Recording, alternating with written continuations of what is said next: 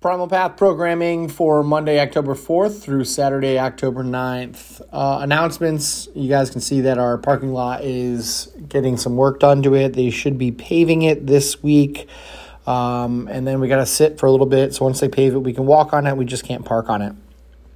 In about three weeks, we're going to have the entire front area where you currently park ripped up. They're redoing that entire front, widening it. They're making giving us an apron um, as well. So uh, it's going to look pretty ugly before it looks better. And I once again, as always, I really appreciate your patience during this. But it'll turn into a really nice place. So that being said, let's move on to actually last thing. Um, our driven and our driven supplements and our apparel should be in this week. They, they shipped last week, so just waiting in, and I'll send an email out when all that stuff is, and then you guys will be able to pick it up into the uh, the reception desk. We'll have everyone's stuff up there as well too. So, anyways, let's go on. Get to the programming. Monday, October 4th, well, we have our move four minutes on, minute and a half off for four rounds. We're looking at 20 slam ball squat cleans, 14 slam ball hold alternating lunges, and 8 burpee ball slams. Building that independence to the hip. When we're looking at those squat cleans, we want to make sure that we bring that ball all the way up from the ground into the front rack position with our legs locked out, and then we add in the clean. So we can make this a two part movement. You can be very mechanical about it. We want to make sure that you are standing all the way up, having the ball on the chest before you squat down uh, that for our squat cleans. For the slam ball holds, alternating lunges, you can hold it anywhere over your head, by your side, on your shoulder. It doesn't really matter as long as you find a way to find balance in that and work your way through that, as well as those burpee ball slams. Pretty much everything should be unbroken. You guys kind of know the drill of this. About four minutes on, minute 30 off, four rounds. For our rebuild, we're going to do 50 ring push ups and 50 banded pull aparts.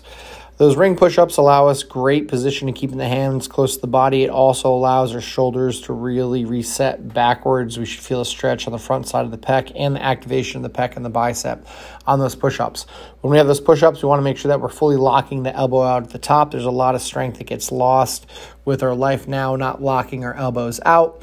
So make sure we're doing that on each and every rep and adjust those rings as you need. So as time goes on, if you're getting tired, just elevate those uh, rings so they're a little bit easier to do. You should be breaking these set of 50 up uh, for sure. Three, four sets, that's totally fine. And we're doing 50 banded pull aparts. We're going to focus on the elbows being locked out before we even pull, keeping tension in the band the entire time. We're going to try and work on two or three seconds out, two or three seconds in. So we're not just pulling these things apart like a warm up. We're actively being uh, thinking about the muscles that we're using, pulling the shoulder blades back, having that band touch the upper part of the chest, and creating that resistance when we come back in. Tuesday, three minutes on, one minute off until completion. So we are going to do 12 chin ups, 15 slam ball sit up tosses, 400 meter farmer's carry. We're going to accumulate 400 meters farmer carry in 25 meter increments. You're going to pick up where you left off for each round. Continue until you have accumulated the entire 400 meter of distance. We're going to adjust this distance for people as well too. So if you walk really fast, you can get this done. Um, you know, 12 chin ups and 15 slam balls. We can see some people like really walking fast. So in general, we're looking for, you know, three rounds would be nice to have you guys do. If you get it done in two, you get it done in two. But in general, we're looking for about three rounds to get this done. If you go a little bit over, that's totally fine. Um, but once again, you're doing 12 chin ups, 15 sit up tosses, then you're grabbing your farmer's carry and you start walking. When that time clicks, maybe you've accumulated 125 meters. We're gonna rest a minute, then you're gonna do 12 chin ups, 15 slam ball sit up tosses. Then you're gonna go back to that farmer's carry starting at 125, then going as far up as you can get, uh, and continue that until you're completed with the 400 meter farmer's carry. For rebuild, two rounds. We have our arch builders. We're bringing those back. So we're doing 12 each uh, arch builder partial shrimp, shrimp squats and 12 each single leg elevated glute bridge raises. So those arch builders, we have those two plates. We have the arch bridging between the plate of the foot and do a partial shrimp squat. So we're going to have the other knee bent, the leg behind us, and we're just trying to lower the body down to the ground. We don't have to get that knee down all the way. On the shrimp squats, if you do, heck yeah, good job for you.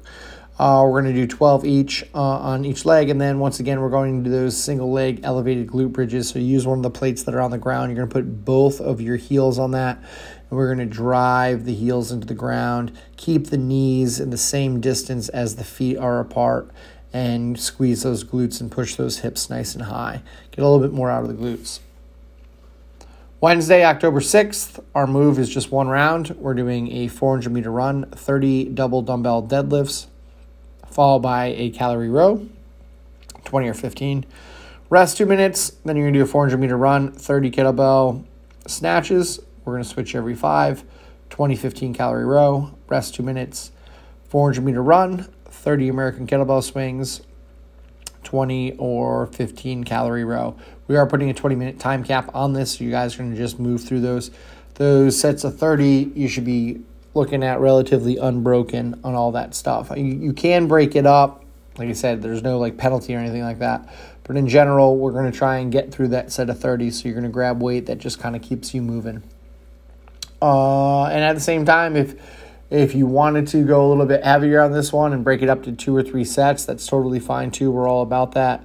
Just as always, just make sure that we're focused on quality position and we're not feeling pain when we're working out. We don't want that. Our rebuild for that day is going to be three rounds of 10 each ass to grass split squats. We've been having you guys do some on the ground, some on a box. We're going to go back to the ground. Focus on before we step out into that position. We're going to be in a split position. We're going to be on the toe of the back foot. We want the glute firing on the back foot. We want the open part of the, or we want to feel the psoas on the front side of the hip uh, getting a stretch, and then we're melting into that front foot. So all the work is going to be done on that back foot is what we're trying to do with the split squats until we have to come up out of there, out of the bottom, which then we're going to be using a little bit more of the front leg, but you should still feel a lot on that back leg. You can bend that back knee. We do not want the knee touching the ground on the split squats. So that's the rule. You can try it from the ground, but if you get into the split squat and your knee touches the ground, we need to elevate you because that takes away from the hip independence that we're trying to create with the ATG split squats. We're also throwing in a 30 second couch stretch. So if that first round, maybe your knee just barely touches, we have that couch stretch in there to try and open up those hips.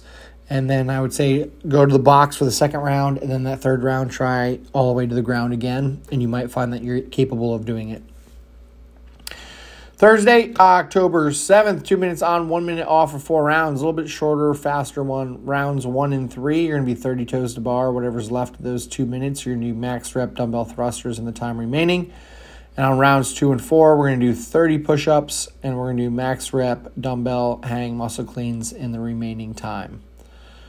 So, this one we're trying to focus on holding on, pushing that muscle endurance. When things get tough, you only have two minutes. We're trying to get you guys to hold on to that weight, hold on to that movement, push out a couple reps, create more tears in the muscle fibers so we can build back more the mind muscle connection and healthier muscles. For rebuild, two rounds, 15 each renegade rows, and six, and excuse me, eight slider pike ups. Yeah, so we're smoking a lot out of your shoulders today and arms, which is good. You're gonna need it. Uh, with that, you can adjust those reps as needed. If 15 seems like too much, you can only get 10 in. That's fine. I do want all 10 on one side or all 15 on one side, then all 15 on the other. And with the slider pike ups, the goal is not to try and scoot it forward as quickly as possible, but slide those feet from a plank position into like almost like an inchworm where the hips are nice and high. But we're trying to focus on keeping the legs straight. If you think about the core lifting your legs in or bringing your legs in, uh, you're doing it right. If you're just thinking about sliding the feet and, and, and pushing the, the feet into the sliders and bringing the feet forward, you're losing the impact of what we're trying to do with that movement, which is okay. It's part of the learning process. But I want you guys to be thinking about the core bringing the legs in closer to the hands, not the uh, the feet. All right.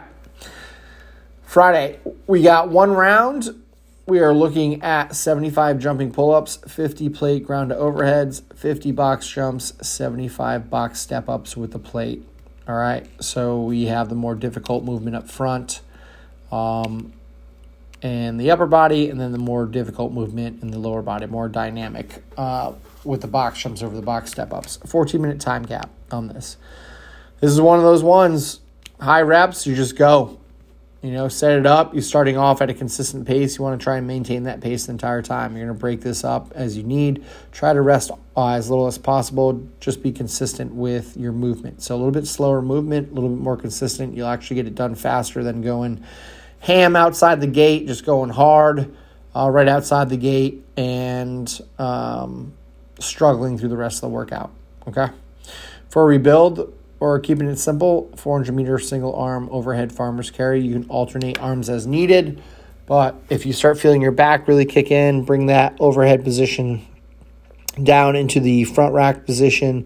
That gets tiring. Keep on changing up those arms. You could put that weight anywhere else, but we want to keep it away from the side of the body. We do a lot of that, so we want this behind the head, on the shoulder, up over the head maybe even right in the center of the belly. Doesn't really matter, but we just want to keep it away from, like I said, hanging from the side of the body.